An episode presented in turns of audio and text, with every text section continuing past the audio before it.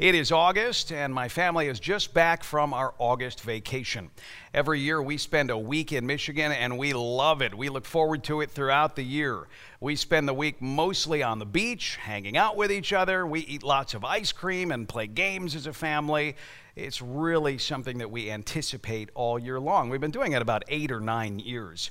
Every year, right at the beginning of the trip, we get the van all packed up. We back out of the driveway, and it seems like just a few blocks away from home, a voice comes from the back of the van. It's one of the kids saying, "How long until we get there?" Any parents experience this? Are we there yet? How many more miles do we have to go? And I have to remind the kids that we're not even to I-88 yet. It's going to be several hours before we get to Michigan. They can't help themselves, though. They're so excited. They're experiencing joy because they know how wonderful the week is going to be. Now, when we gather together as Christians to worship in God's house, is that the kind of anticipation we have? Do we have that sort of excitement, that "are we there yet? How much longer?" kind of excitement? It's been months since we've been able to worship together in God's house, in one of our campuses, because of this pandemic. But very quickly, in just a few weeks, on September 13th, we're again going to have in-person worship indoors. It's months in the making. Are you excited about this? Is there anticipation? Even because of health reasons, maybe you won't be there. Even if that's the case, is there this longing to be with your sisters and brothers in God's house, praising the Lord? Or could you take it or leave it? Back before the pandemic, did you just go through the motions on Sunday morning? Well, we're supposed to go to church. We're Christians, so that's what we're going to do. Was that the attitude? Was that the feeling?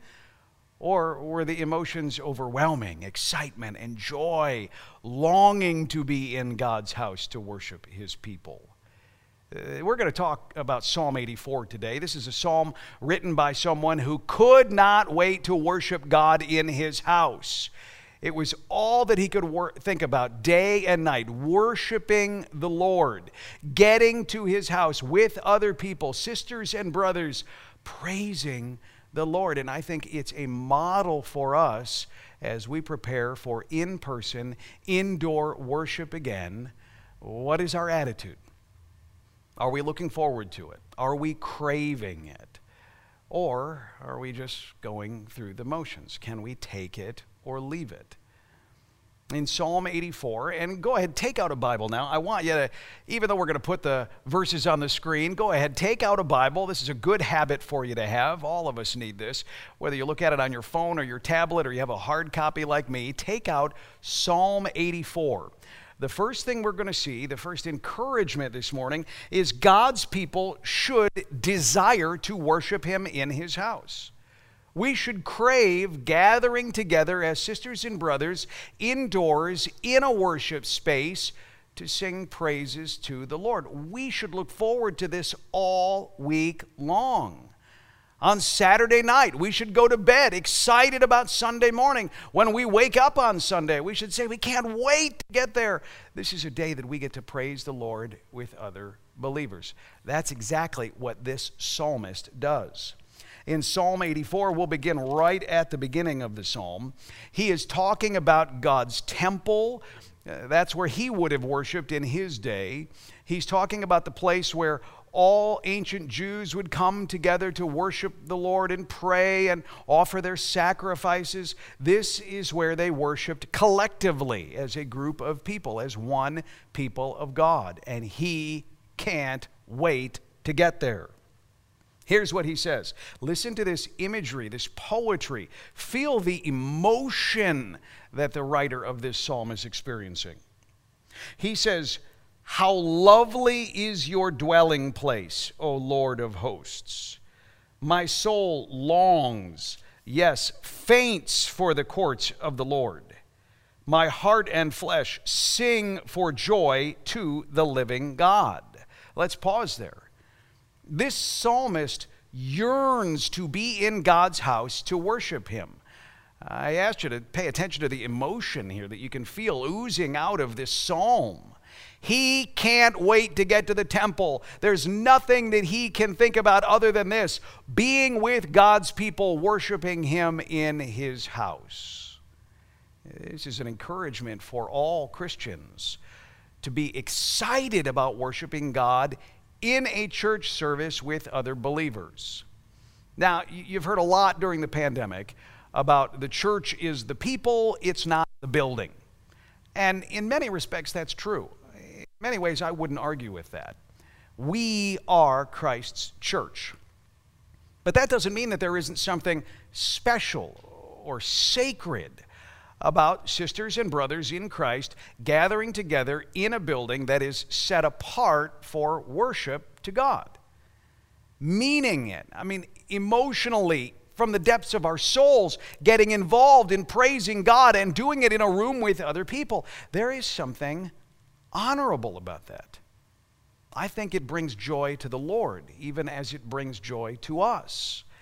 And every single one of us should want this. Again, the building isn't sacred in and of itself, but there is something about a church service in which God's people say, we are setting apart this time to worship God with one another. We could be doing all sorts of other things. Other people do other things when we're worshiping in church. But we gather together to honor the Lord by offering our praises to him together, and there's something beautiful about that. This psalmist says he yearns for the courts of the Lord. There is nothing else, it seems, that he would rather do. It's a call to all of us to have an attitude check, to look at our motives, to say, when we, September 13th, gather in person, or whenever you're able to gather in person in a building again, are we doing it for the right reasons? Are we doing it because of our love of God and each other, and because we want to worship together? Do we feel that this is sacred? Or again, as I mentioned earlier, are we just going through the motion? The psalmist yearns to worship the Lord in his temple, this ancient temple in Israel. He sees it as something to be prized, something to be valued, even so much that he's jealous of the birds who've made their home in the temple walls. He wishes he could be them. Look at verse 3. This is what he says. This is great. Even the sparrow finds a home, and the swallow a nest for herself, where she may lay her young. At your altars, O Lord of hosts, my King and my God, blessed are those who dwell in your house, ever singing your praise. Even the birds are blessed, because they get to stay in your house all the time. He talks about the people who dwell in God's house, singing. The temple singers who are there day and night offering praises to the Lord. It's their job to be in the temple, serving the Lord and honoring him with their praises. He wishes that this could be him. He wishes he never had to leave the temple, but that he could be there all the time. Christians, is this our attitude about in-person worship in the house of the Lord? We need to check ourselves. Do we have that same desire, that same longing, that same craving? As we look around whichever campus we attend and we see a bird's nest here or there, are we jealous of that bird that it gets to hang around God's house all the time? We should love worshiping the Lord together in his house. All of God's people should desire this.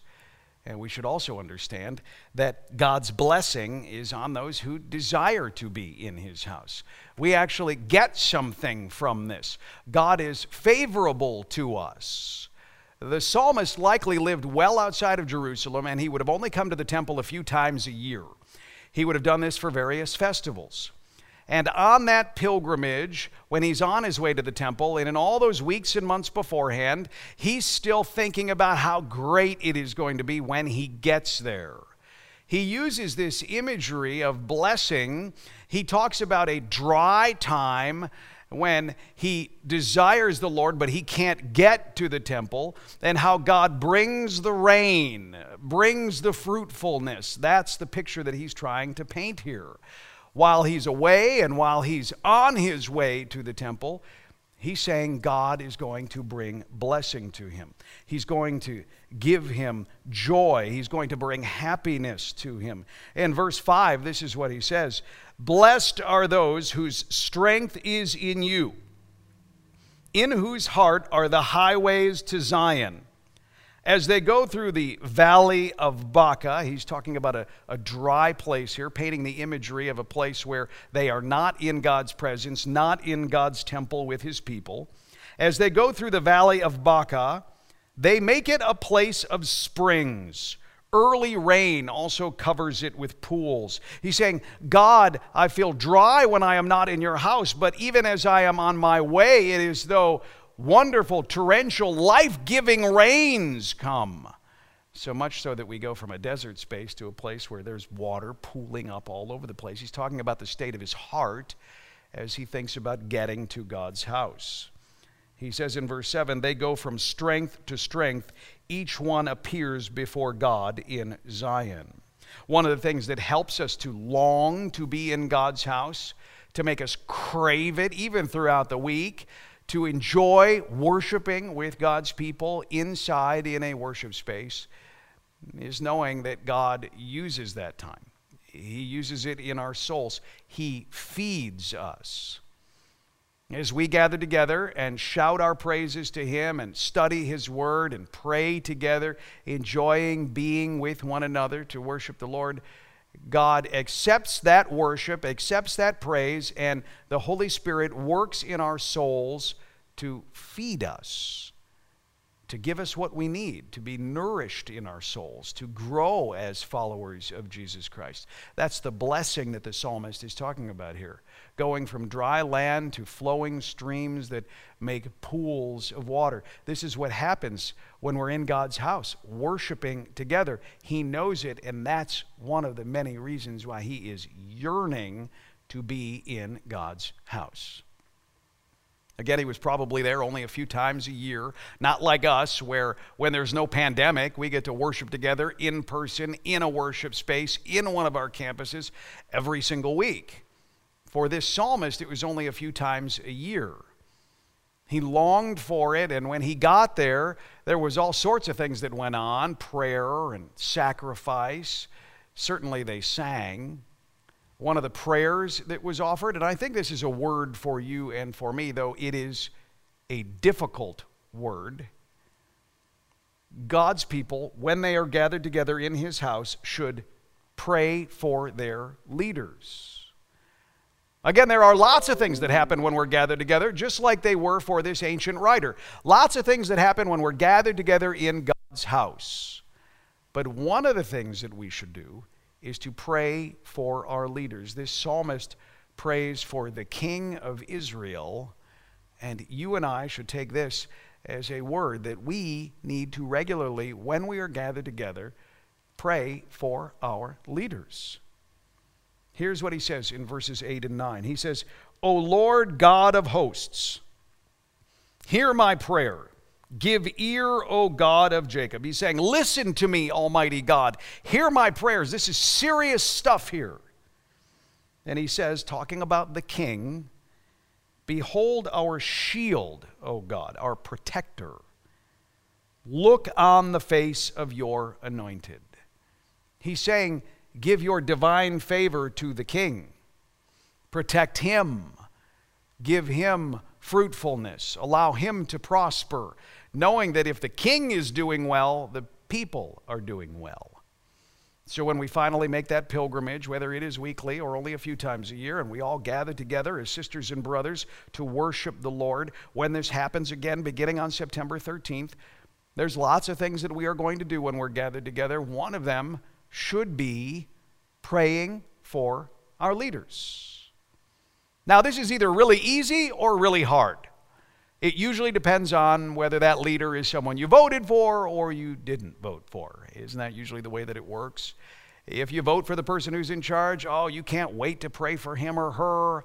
Lord, bless this person. Give them your favor. Allow them to prosper. Please allow them to do the things that they promised to do on the campaign trail. Let them get it done. Those prayers are easy. When it's someone that you didn't vote for, it's a little trickier. The prayers are often different. Lord, I don't even know if this person is saved. If not, will you do something? That's not the way we're supposed to do it. There's nothing in here, in fact, there's nothing in God's word that says, pray for your leaders if you voted for them. Pray for your leaders if they share your policy views.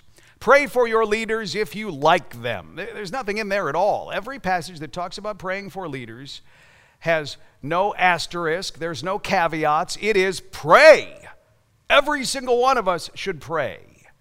And so I hope you're doing this too, I pray for President Trump regularly, but I also prayed for President Obama regularly, and President Bush, and President Clinton, and it goes a ways back. Some of you go a little farther back than me.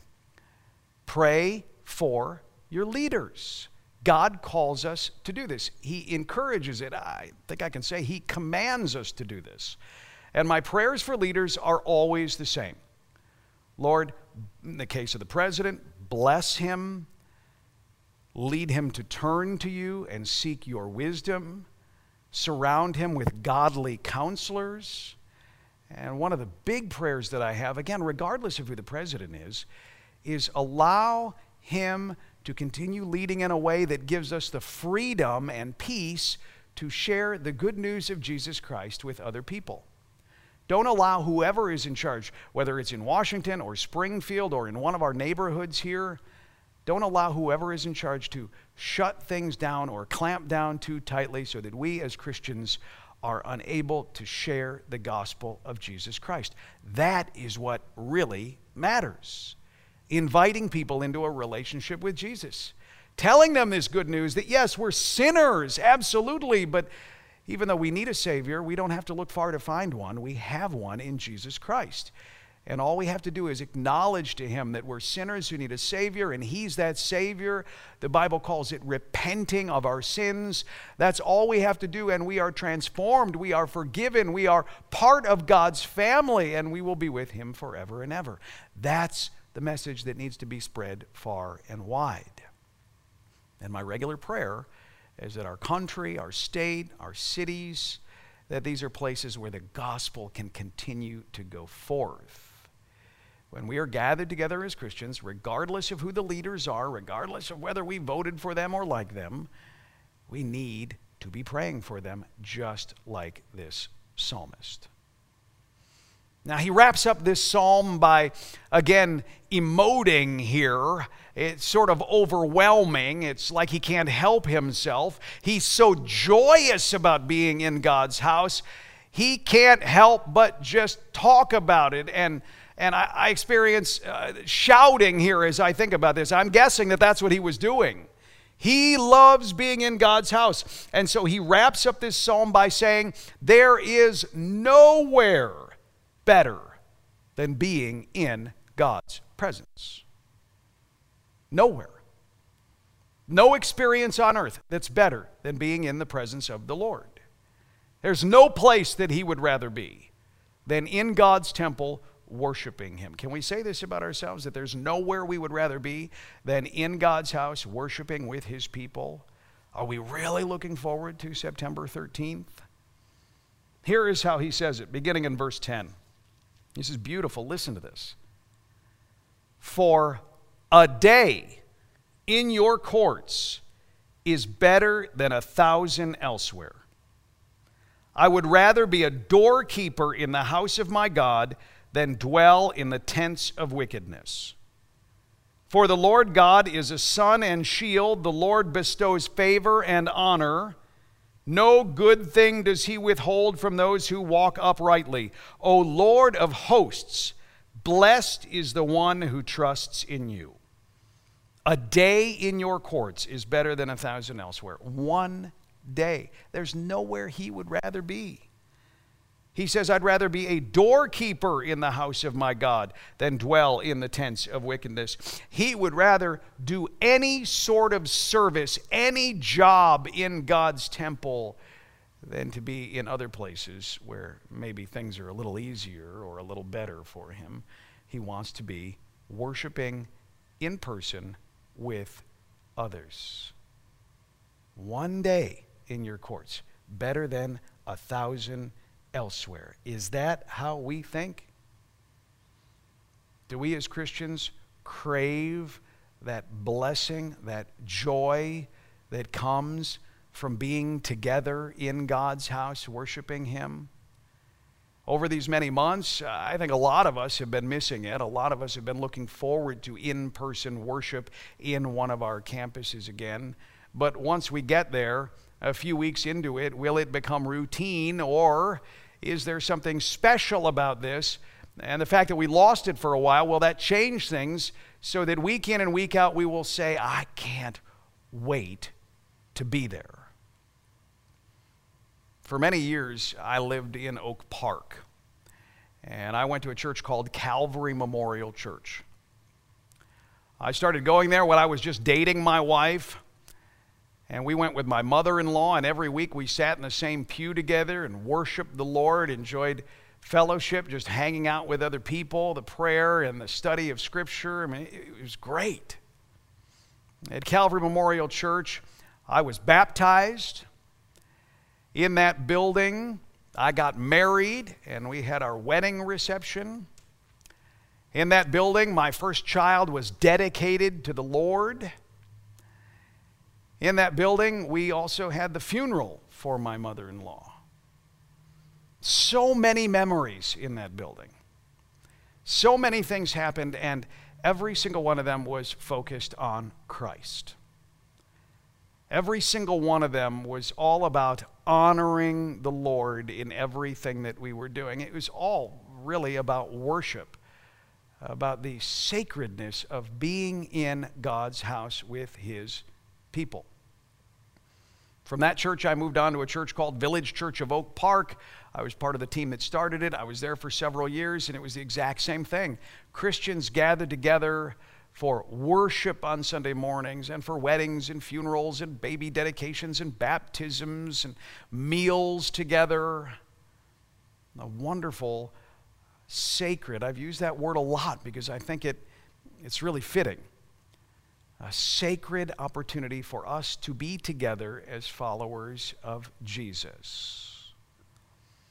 Now, here at Village Bible Church, we have several campuses. I'm not sure which one you attend. If you haven't attended one yet, obviously we invite you, if you're able, to come out and worship with us. There's the Aurora, also the El Camino campus. A wonderful place that I actually worshiped in many years ago when I was growing up in Aurora. It's a beautiful place where people love each other and grow in their walk with Jesus. A lot of memories have been made in this building over many years. There's our Indian Creek campus. I've had the pleasure of preaching out there and seeing people who deeply love Jesus, who gather together regularly to encourage each other and help each other grow. In our Plano campus, which is just growing like gangbusters, so many wonderful things going on at our Plano campus. It's the exact same thing. People gathered together to worship the Lord, and at the same time, they help each other. They encourage each other. They want to see each other grow in their maturity in Jesus Christ. And our Sugar Grove campus, the one that got the whole thing started many decades ago. Think about that. Decades of faithfulness, of men and women and children gathering together weekly to honor the Lord by worshiping Him together. Not staying apart, not thinking they could do it on their own, but staying together week after week, praying and worshiping the Lord. Whether you're at the Sugar Grove campus or the Plano campus or Indian Creek or Aurora or El Camino, regardless of which campus is your usual campus, when you get back to in-person worship, one of the things that I think you're going to be reflecting on, and maybe you have been throughout the pandemic, is all of the memories that have been made in these buildings. All of the times that you have worshiped the Lord in these places with sisters and brothers in Christ. That's God at work in our lives and collectively as a body through all of us. The Lord is changing us, molding us, growing us. And the more that happens, the more I think we long to be in His house just like this psalmist.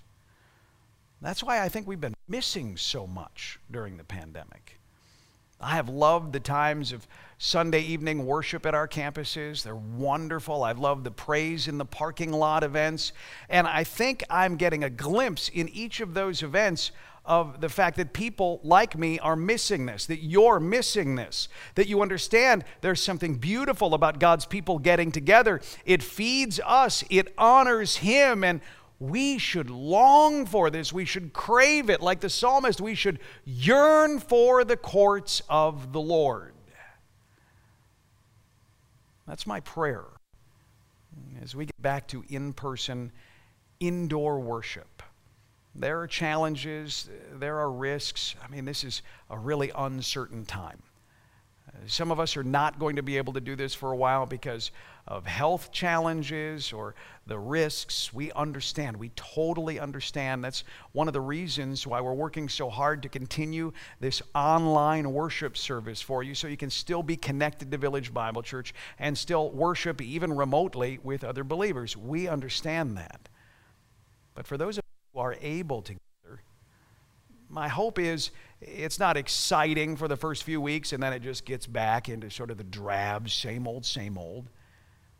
But that we, like the psalmist, seeing and feeling what we missed over these many months, 6 months really, missing Easter, Good Friday, missing all of that stuff. Seeing and feeling what we missed, my hope is that our attitude will now be one in which we savor worshiping together in God's house. I hope that we start to see it as a gift each and every week.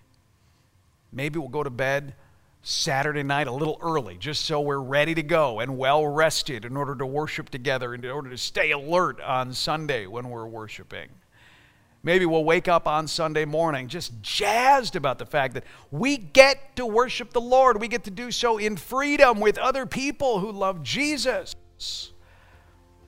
Like the psalmist, my prayer is that our attitude is one in which we say it is glorious to be able to worship the Lord in His house with His people. I can't wait to get it done, and maybe we'll even start thinking about that throughout the week.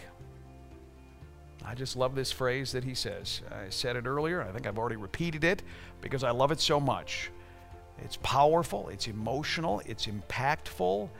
And my prayer, and I'm going to close this in prayer here in just a moment, is that this is the attitude that each of us take, that this is from our heart what we really mean.